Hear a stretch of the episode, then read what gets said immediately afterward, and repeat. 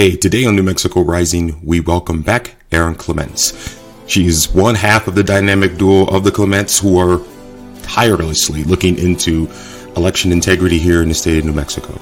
She's back with some updates, so me and Sean will sit down with her, go through those updates, and share those updates with you. Let's get started.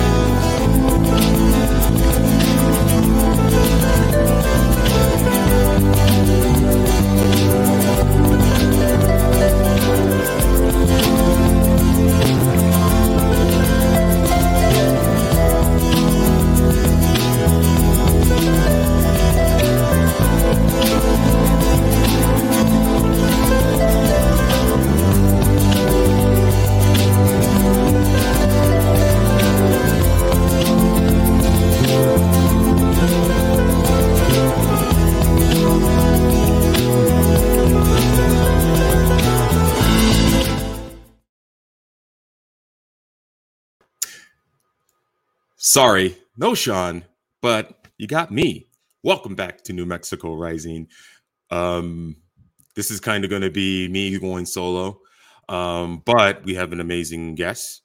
Returning back to New Mexico Rising is Erin Clements. She is giving us updates on election integrity efforts here in New Mexico. And of course, to kind of preview a report that is now that will probably go live probably in the next couple of days to kind of, you know, spell out the findings and stuff like that. Our intrepid reporter, Sean Bradley Witzman, is down in Texas.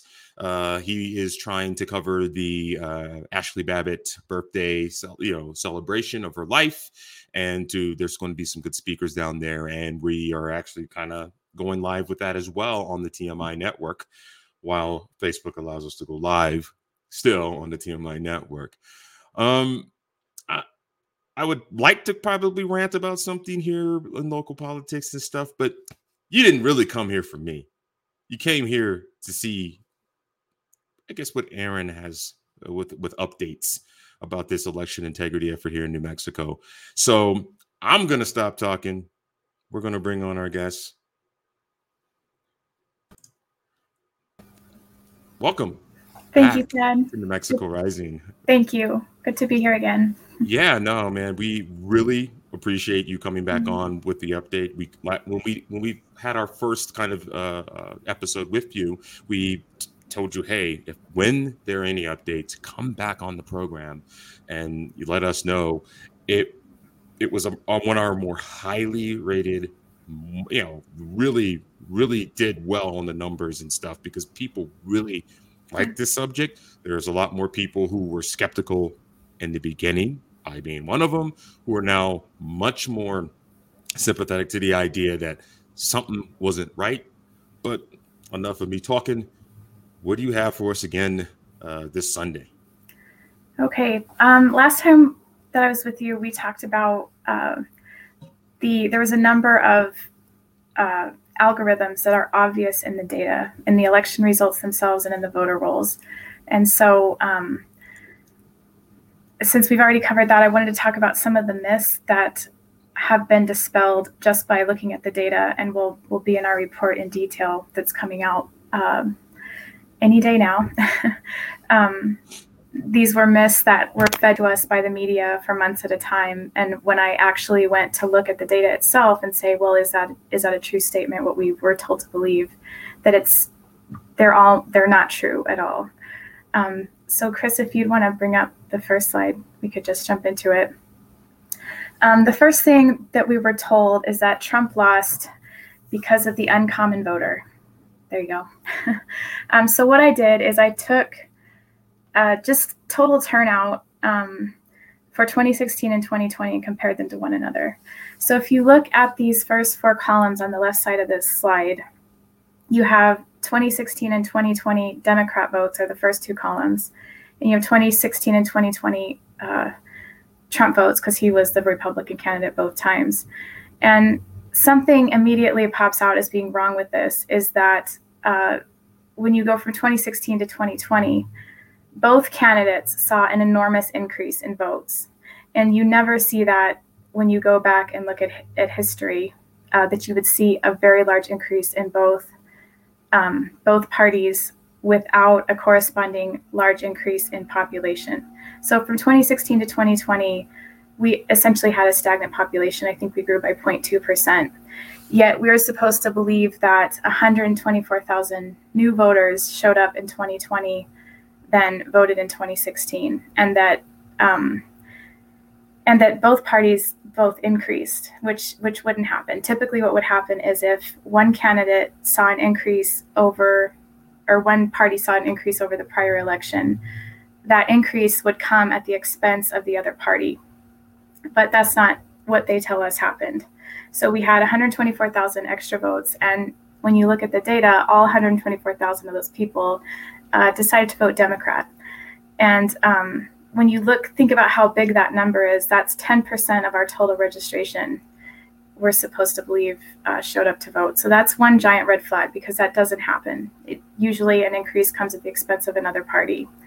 So then, um, the other myth we were told is that um, Democrats are going to choose to vote absentee because they are scared of the virus and they don't want to be out in public. And so uh, I went back in time. I went back to 2004 to the um, just the data that's posted on our Secretary of State's website. So I'm using her own data. And I compared how many, is that true that Democrats tend to vote absentee over Republicans in history? And it turns out it's not true at all. In fact, they tend to vote absentee at the same rates that they tend to vote in person. So there's no historical basis for saying that. They just fed us that in the media month after month after month. Um, and so I wanted to see if it was even true within our own data.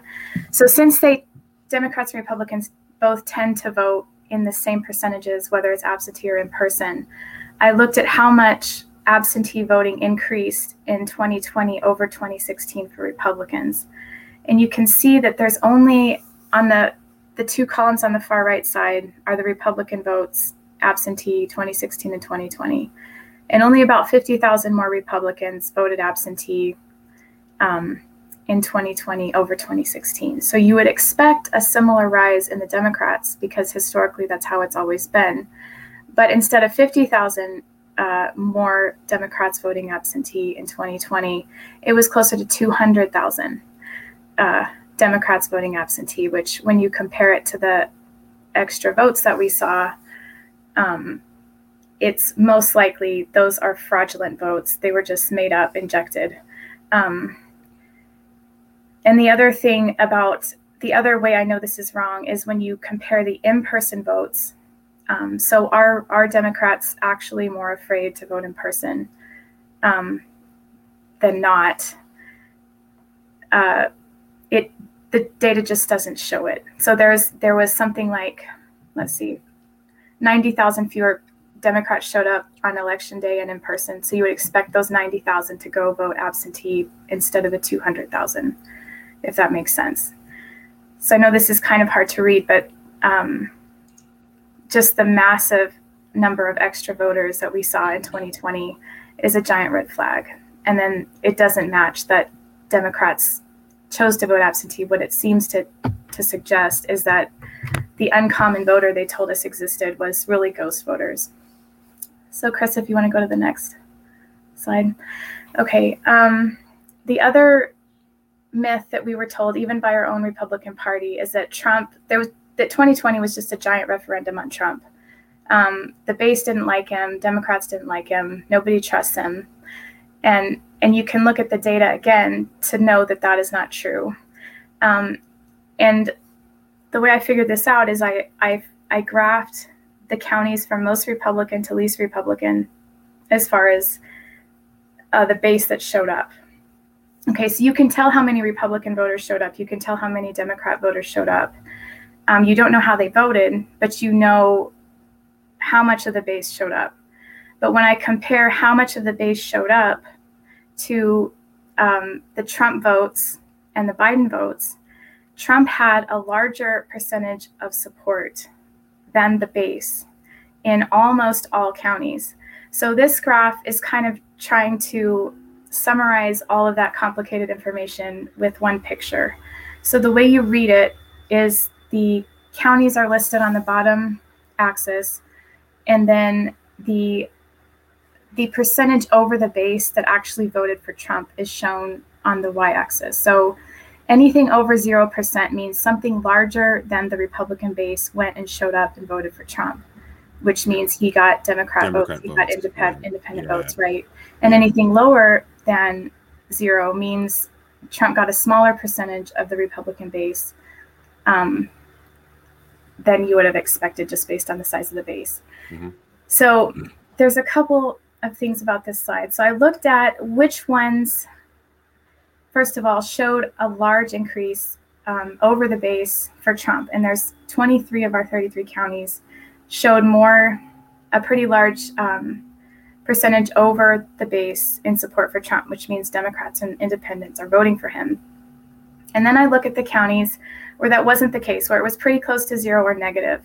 And this is where things really get interesting. So that that larger box there, it's circling. Uh, think it's circling eight counties, but seven of those counties had a system that was new from Dominion, and it's called adjudication.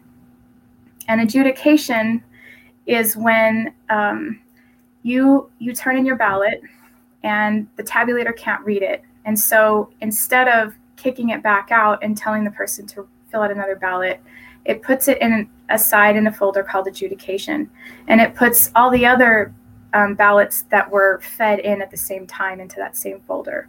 So if you have one unreadable ballot, but you were uh, feeding 100, 100 ballots through, all 100 of those ballots would go into this folder and it would be set aside. And then theoretically, what's supposed to happen is a human person is supposed to look at the image that was created of that unreadable ballot and then fill out another ballot with what they believe your vote was based on what the image that you can see. Um, and then they cast your vote for you. So there's several problems with the adjudication system. One of the problems um, is that it was only in seven counties, not in all 33. So, right up front, the Secretary of State is treating our votes differently depending on what county you're in.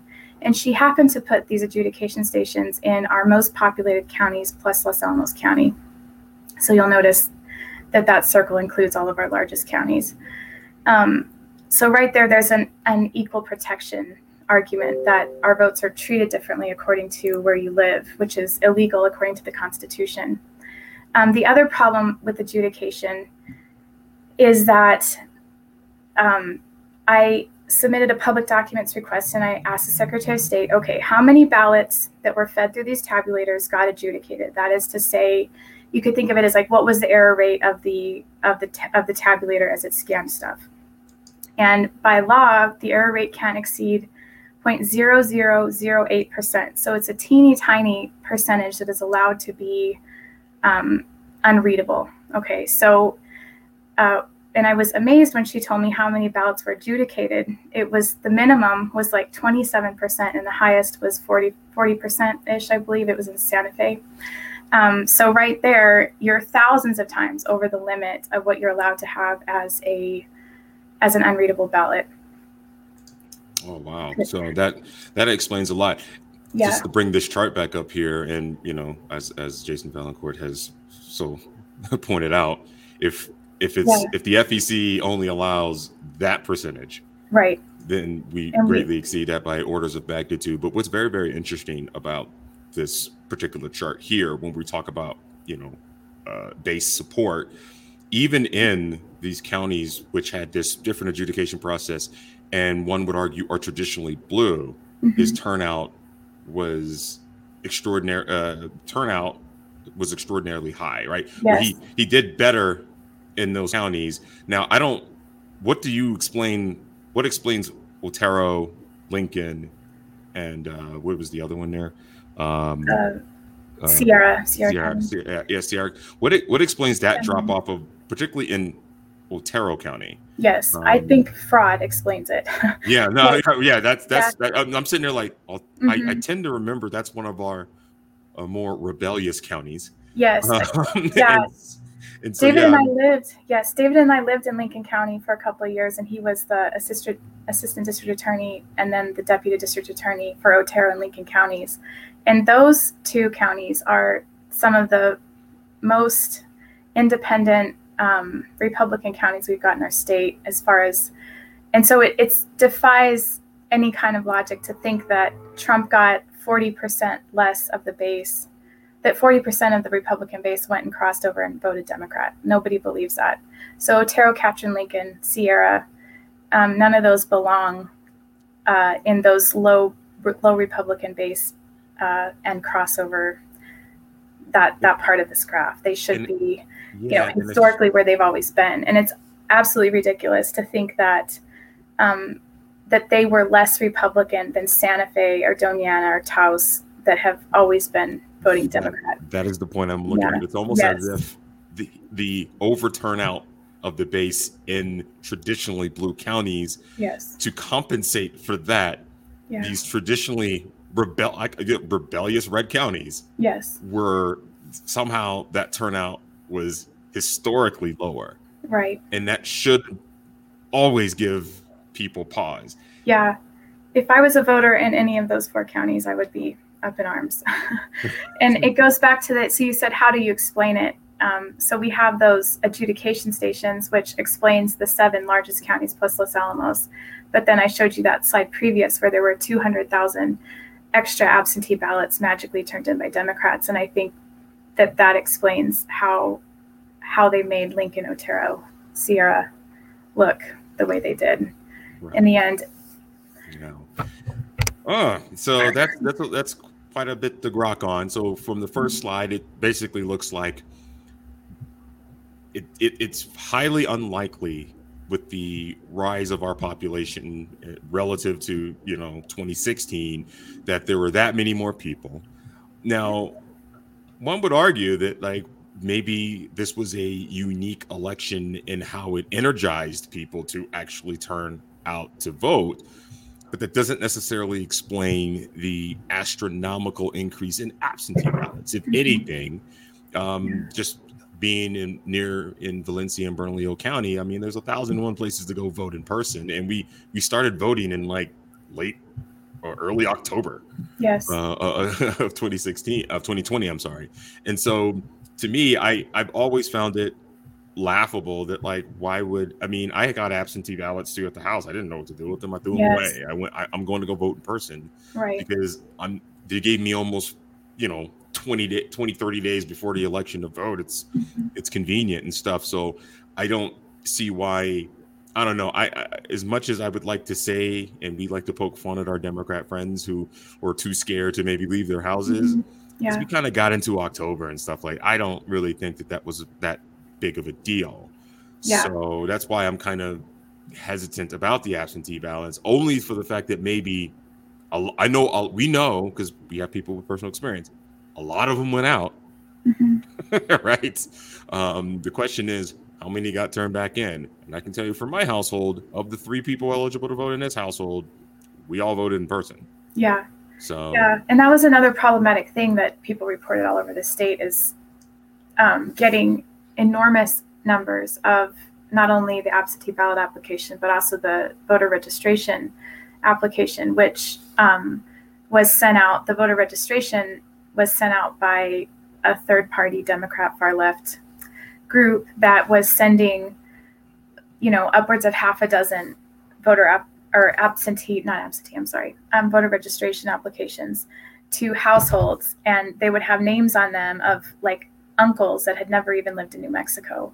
So they were finding, you know, every name they could find associated with the person and sending that person a registration application with no good faith at all that these were actually reaching um, New Mexican citizens and or eligible New Mexican citizens who could vote. So all those mailers, um, it's like they were asking for fraud or encouraging it. Wow. All right. Well, well, now if I let's go on back here. Um, okay. I, was this the next slide in the? Uh, yes, I was, think so. Okay. So, all right, we bring that back up there. All right. So, okay. break this down for us. So, something that's been brought up a lot um, with regard to these tabulators is everybody who's saying we believe fraud was committed, um, and and what people will say back, what county clerks will say back, or Dominion itself will say back. Well, this this equipment can't connect to the internet; it's impossible. So I sent in a public documents request uh, for all of the user's manuals for the election equipment that we use. And this is a figure out of our own user's manual for one of the tabulators that scans ballots. And you'll see right on there that it has, uh, there's a wireless button which is available with some models. And it doesn't say whether or not uh, New Mexico purchased those models. But something we do know is um, in Antrim County, Michigan, the citizens there saw an extremely anomalous result in 2020, where it's always been a super red county, and somehow Biden won the county for the first time ever, or a Democrat won the county for the first time ever.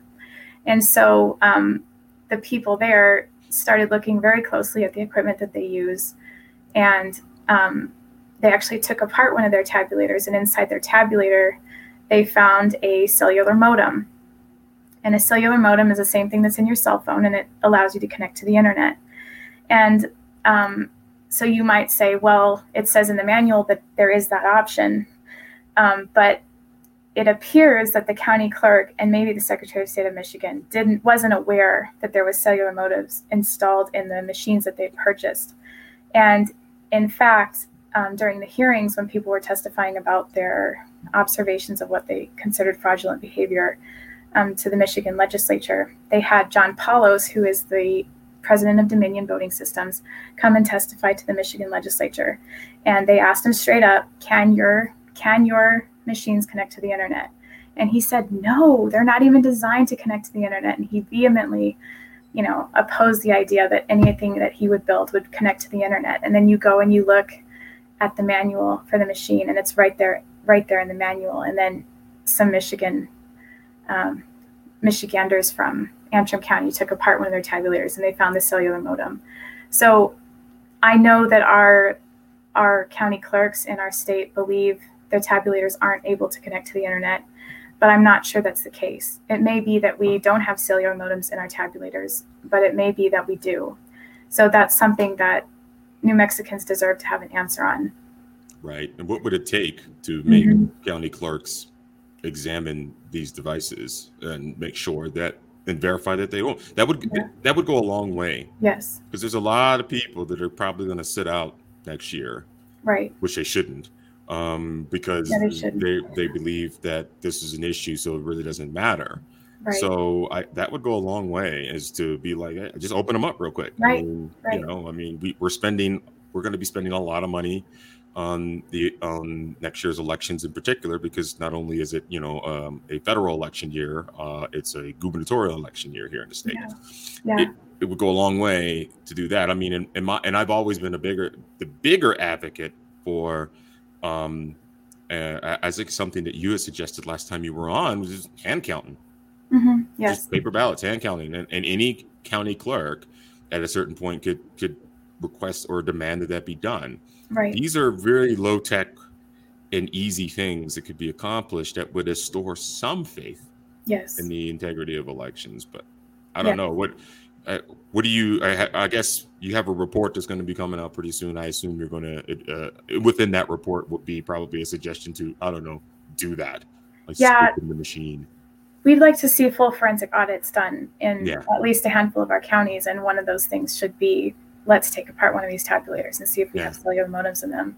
Yeah, and I think the only thing that's going to make that happen is significant public pressure. Hmm. Once the public understands the myriad of questions that are are legitimate questions that people should have when they see the president of Dominion lying to the lying under oath to the Michigan legislature about what's in his machines. And we know for a fact in other counties that didn't believe their tabulators were connectable, in fact, had cellular modems in them.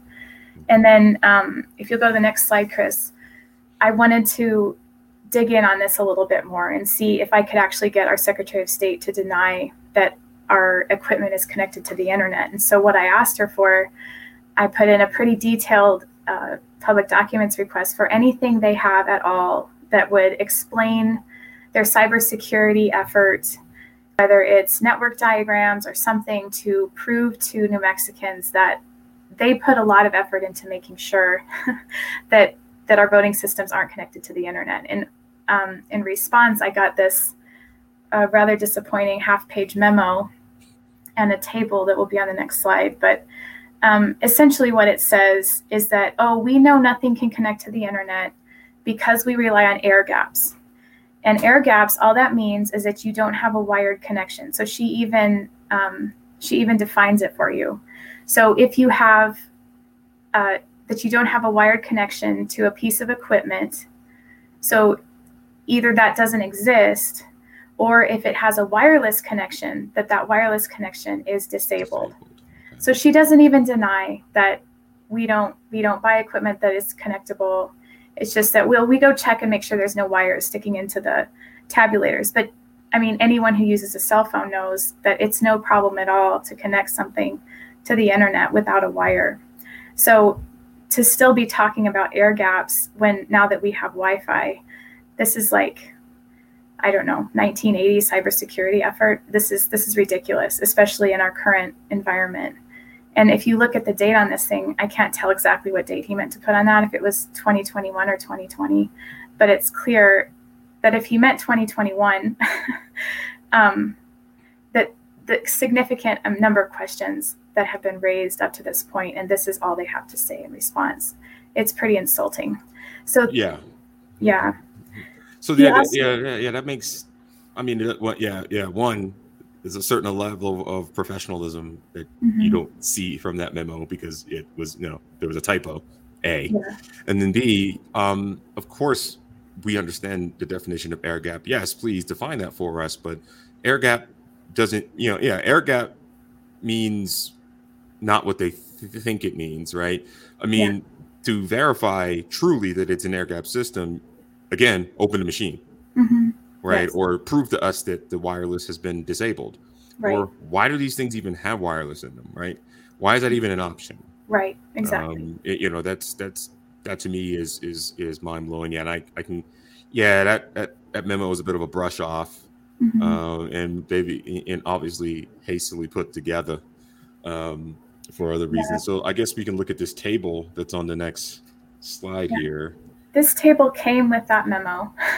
so this was page two.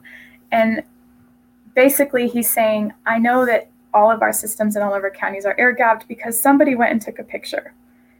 Uh, and it shows okay. you the date that they went and took a picture. so, um, I mean, each one of these counties probably has at least I don't know, 10 to 50 to 75 tabulators scattered around their, their county. And they went and took a picture of what? What was it? Was it a tabulator? Was it the was it the the election management system where they put everything in at the county? Um, who knows? This is all the detail we got. But one of the things that stood out to me in this table were the dates on it.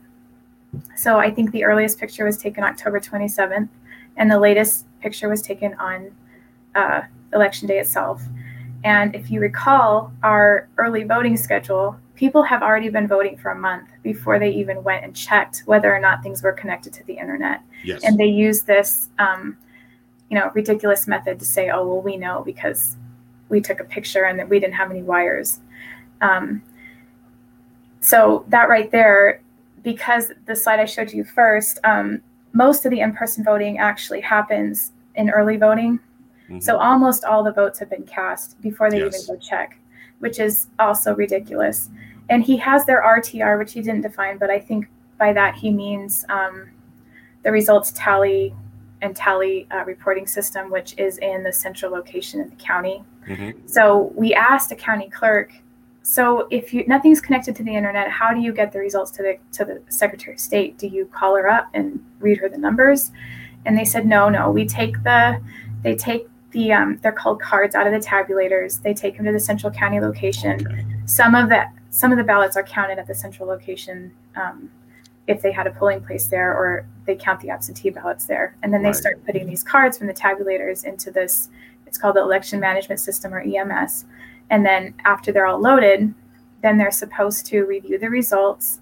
They're supposed to validate them and then publish them, which sends them to the Secretary of State electronically. So that means at that time, at least the re- results tally, the results and tally reporting system and the EMS itself becomes connected to the internet. So if you wanted to do something nefarious, um, you could go back because now everything's now at least the EMS is connected and, and they don't go check, they don't disconnect it afterwards. It's probably just connected to the internet now. mm-hmm. which means you could backfill whatever you wanted. You could you could change the results. Um, you could change the tables. You could change who voted. So even if it's not connected up to the point that they report, it's connected at the point that they report, which means you could do any kind of nefarious thing you wanted to at that point.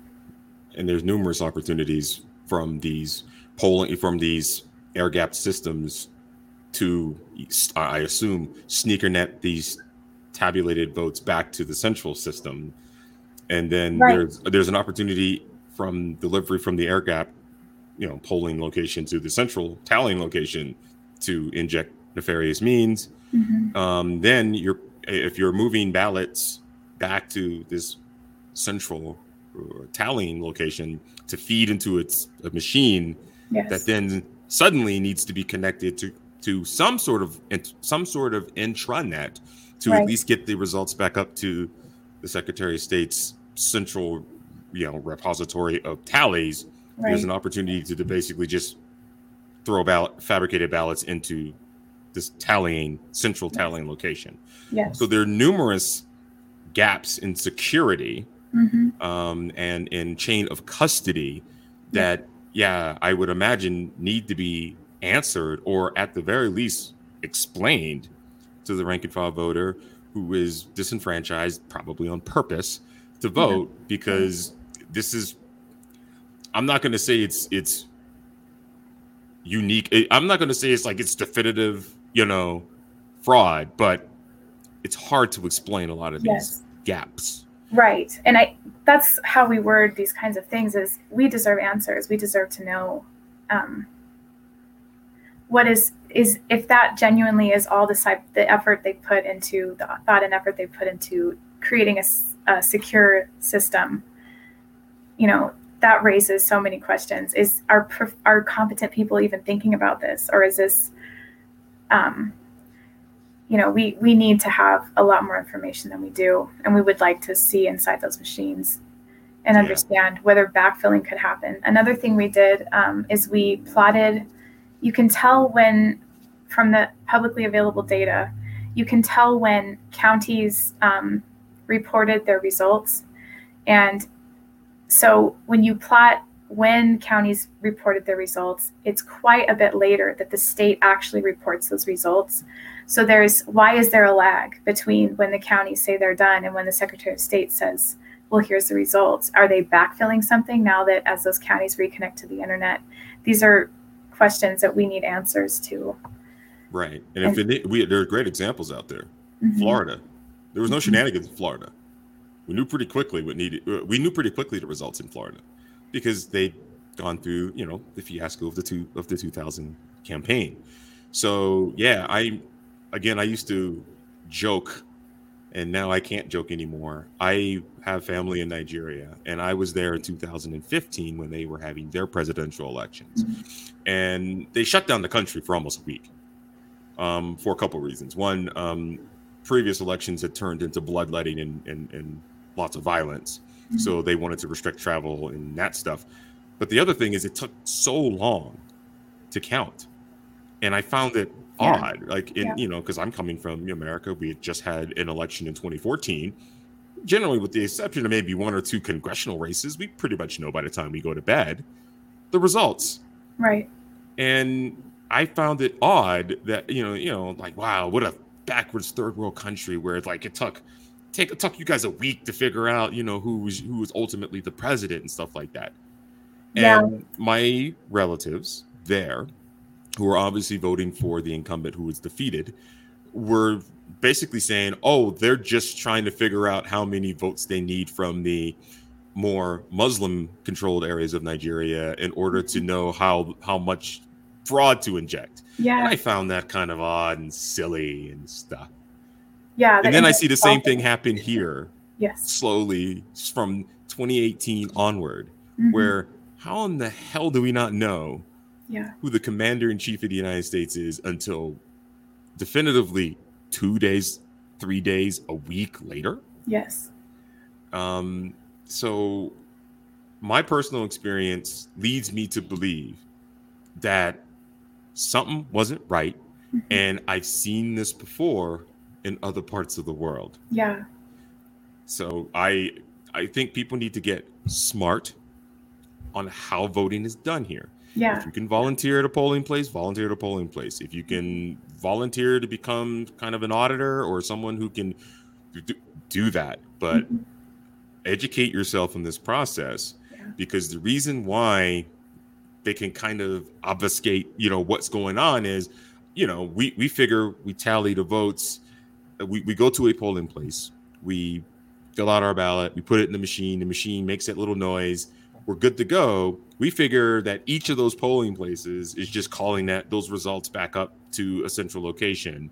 Yeah. We don't know that they're being tallied there, but then they're being slow voted to another location for centralized tallying, which ultimately goes up to the Secretary of State. Yeah. That to me, you know, that's something to know. I, we can debate whether or not that's efficient, yeah. but or even secure, but we got to know those things, and yeah. it shouldn't take a full forensic audit to like be educated on the like, well, how is this actually being tallied? Right, right, and I think most Americans up until November fourth um, were very ignorant of all of this and probably didn't care. But when you see it take days and days to count stuff, and you see votes disappearing on a screen as you're watching the news, and you see these, you know, vote tallies with vertical lines in them where only one county or one candidate got, you know, all the votes. Almost all the votes. yeah. and so um, you can there's been a national movement. There's there's hundreds, if not thousands, of people all over the country um, doing just like just what we're doing here in New Mexico and and scrutinizing the process, scrutinizing who does it, scrutinizing you know every aspect of it to to learn how it works so that we can keep people accountable and then fix the problems that we've found. And yeah, another thing that another myth, I guess that um, that you reminded me of when you said that um, about it taking forever to to, to finish counting the votes is that uh, they were telling us, well, it's going to take a long time to count the votes because we have to wait for the abs. The it'll take a long time to count all those absentee votes that we're expecting. But um, something that's true in most places is that the absentee votes are actually counted. You can start counting those at the beginning of election day itself. So by the end of the day, you have those totals are already ready, and that was true in most of our in our counties here in New Mexico. Most of them that those absentee votes are actually the first ones loaded into that was the first result sent up to the secretary of state. So it's not even true that we count absentee votes last that we actually count them first. So that it's just yeah the whole the whole narrative is pretty sketchy. And then i guess the question is why i mean is that in the law? I mean why can you start counting and tallying in-person votes immediately and as absentee ballots come in? Because they don't mm-hmm. all come in on November, whatever day we decide for his election day. I yeah. mean, they come in, you know, weeks before. Right. right. Why? I think they're supposed to hold them. I think they actually open them and then they put them aside and they're, they're allowed to start counting them on election day. Some states, this happened in Arizona and Colorado both, is they allowed them to count, start counting them before election day. So in Maricopa County, that has been the center of so much controversy, they actually had counted half of the total ballots that came in a couple of days before election day. So they that's another another I guess red flag that people are worried about is these early voting, knowing results before you even get to election day, having most of your ballots cast before mm-hmm. you're even at election day. Because if there are bad actors and your tabulators are connected to the internet or someone is printing out results early to figure out, you know, well, how's it shaping up? How many how many yeah, how do you like absentee ballots do we need to inject? Yeah. yeah.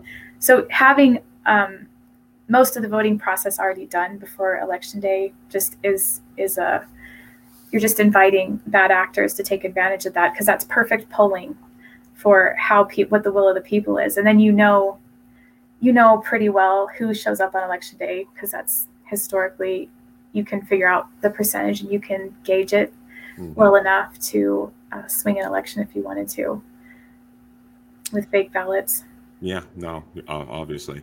Um, mm-hmm. So getting back to the slideshow here, I think there's just one more. Is there one more? yeah, I think it's just one more. Okay, so this one here about yes. this myth of voting system is legal. Yeah.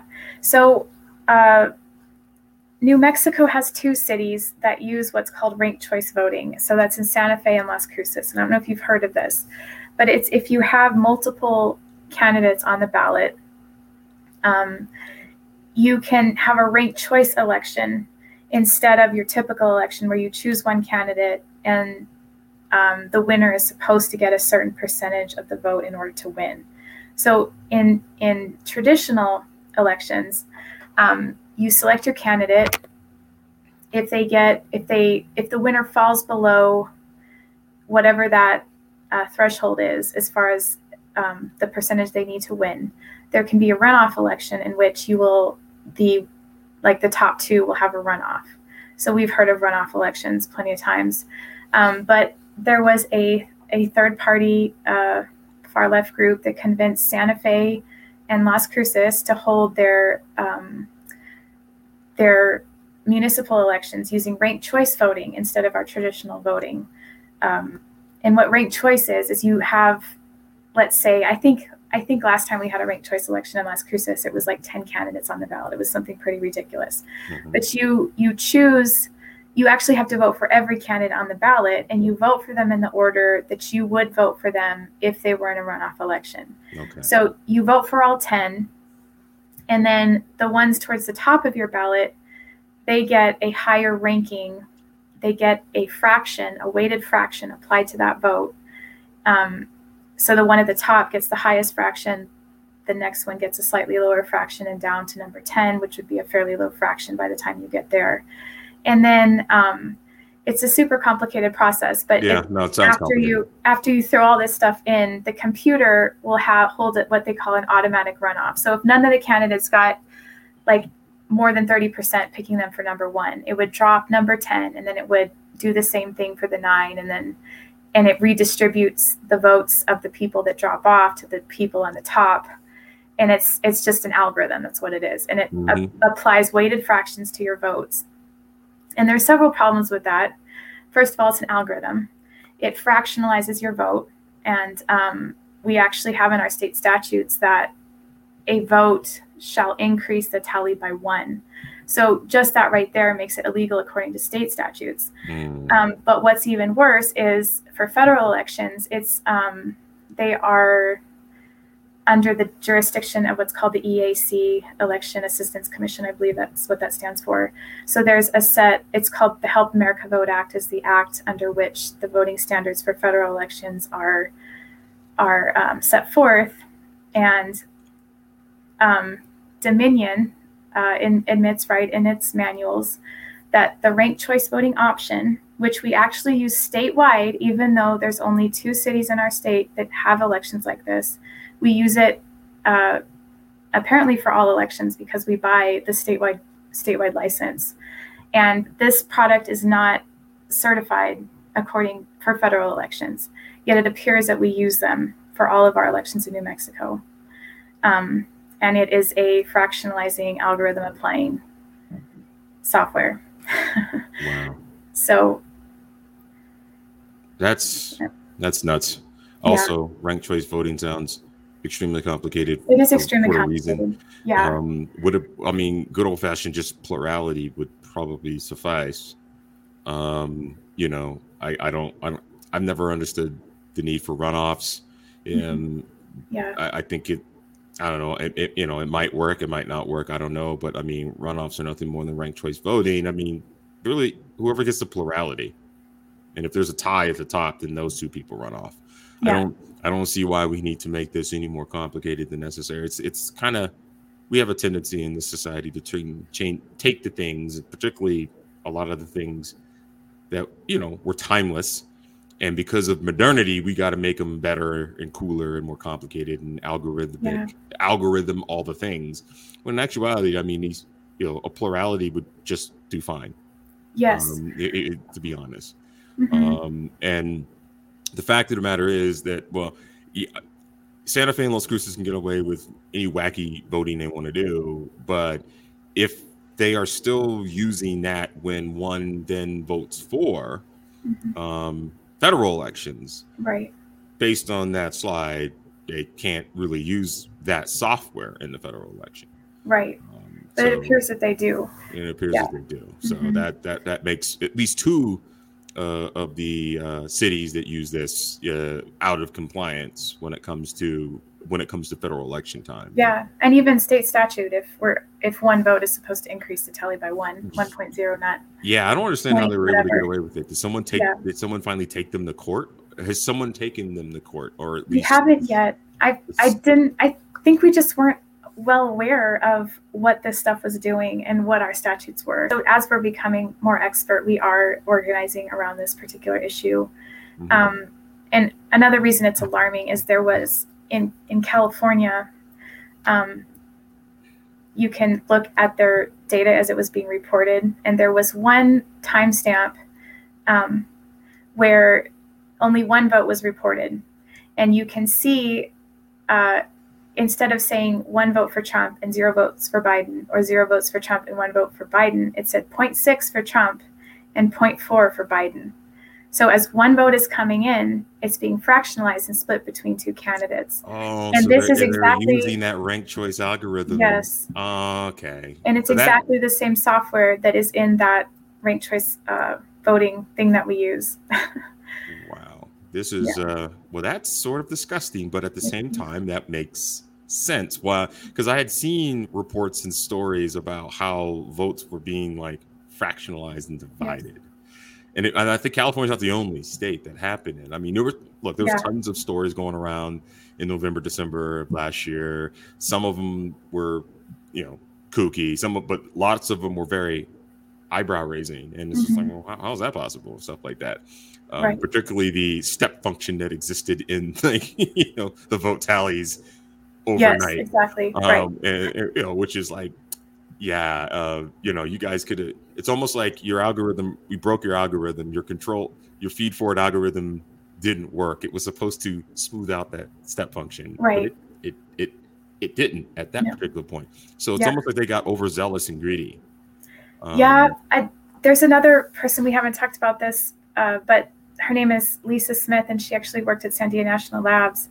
And just following the election, she was scrutinizing the data that's reported by the New York Times on that Edison database. Uh-huh. And she was, uh, what she figured out was going on is when you look at the output as a percent Trump divided by percent Biden, you can see these clear, it looks exactly like the output of a PID controller, which is the same t- type of control controller that um, that governs your cruise control in your car where it will tell you how much gas do I need to put in to get up this hill, and now I'm on a straightaway. How much gas do I need to put in to keep going at the speed, not going faster or slower? And that's exactly what it looks like as the boats are coming in. And this is detailed in our report that we're publishing this week. Um, and you'll be able to see it more closely. But what she thinks happened when you saw those ridiculous vertical lines in the boat tallies, the step function, um, is that they had to reset it at some point because uh, it didn't go the way they were planning to go. They they didn't guess how much they needed to overcome in order to thwart the will of the people. So they had to kind of reset it starting at 10:30 p.m.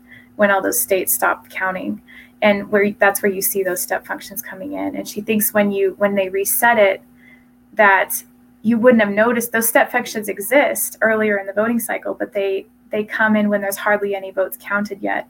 Mm-hmm. So when you have this the step function later in the in the election cycle, it's a lot more obvious because there's a lot more votes being tallied at that time. So just a little step, which is the algorithm changing. You know, you can see it when there's a lot of votes in the system where you wouldn't be able to at 7:05 when when they first set that function going. And so that'll be in our report. It's pretty complicated to explain, but um, yeah, yeah, it's, it's, it's more it's kind of more of a linear algorithm as it as, yeah. it as it goes forward. I you know, in my former life uh, as doing aerospace stuff, we had ton, tons of feed forward algorithms for tracking satellites, tracking launches, and stuff like that. And yeah. that's yes, reading her her work um, and stuff like that, it did raise an eyebrow or two. It's just like, hmm, I didn't really, I, I didn't really think of it that way. Yeah. Um, but yeah, there's there's there's tons of angles and tons of ways of looking at this that mm-hmm. all point back to the, kind of the same conclusion. Right. Something wasn't right. Right. Um, yes. And uh, we're living with those consequences right now mm-hmm. um, and stuff like that. Uh, so I guess if there's nothing else about that, I mean, let's just just catch up on how you and how your husband are doing, um, in light of you know doing all you know doing all this stuff that you're doing, which is God's work, and also like yeah, give us maybe a maybe a sneak peek at this report that hopefully drops this week. Okay. Um, well, my husband has been traveling the country uh, for several months now, just going around and I guess trying to give people hope as to there is a lot of hope as to how we fix this problem. And um, he's seeing there's hundreds, hundreds and thousands of people that he's personally talked to at this point in all kinds of states all over the country that are doing just what we're doing here in New Mexico, and they're uh, scrutinizing their elections and they're going to hold people accountable. There's been a lot of movement, even in um, even on the part of elected people in a lot of other states to to fix this problem. So, um, as far as he's concerned, I mean, I think he's very encouraged as to uh, what citizens are doing all over the place to fix this, and it's gonna and it's gonna come down to the people forcing their elected people to to get up off their couches and fix it, and not take no for an answer. Um, and he sees a lot of hope in that. At the same time, uh, he got fired from his job at NMSU for refusing the vaccination. So, um, so really, it's given him a lot more free time to yeah. focus on election fraud and and travel and talk to people about this. So even then, um, I think there's kind of a benefit there because he has he can make a lot more trouble for people that would steal our elections with free time than he could have if he was at work, you know. Right. Right. So and that's yeah, and that's that's again, it's it's this great purging mm-hmm. uh, that we we seem to be seeing, and not only before it was weird and ideological, and now that there's this emergency health nonsense that we're dealing with now, where now you actually have a, a reason to get rid of principled people from mm-hmm. positions of authority, power, influence.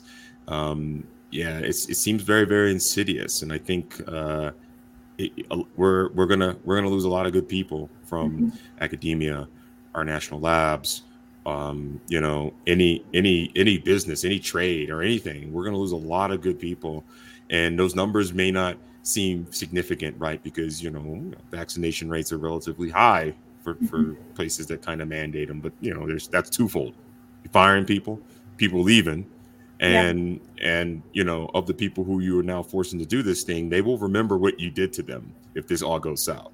Yes, right. Um, and I and I and I hope you know people understand that and stuff like that. That but we're losing, we're purging from the public square, like like valiant warriors for free speech, yeah, for for just rational thought, yes, uh, ideological diversity, right, um, and just brain power.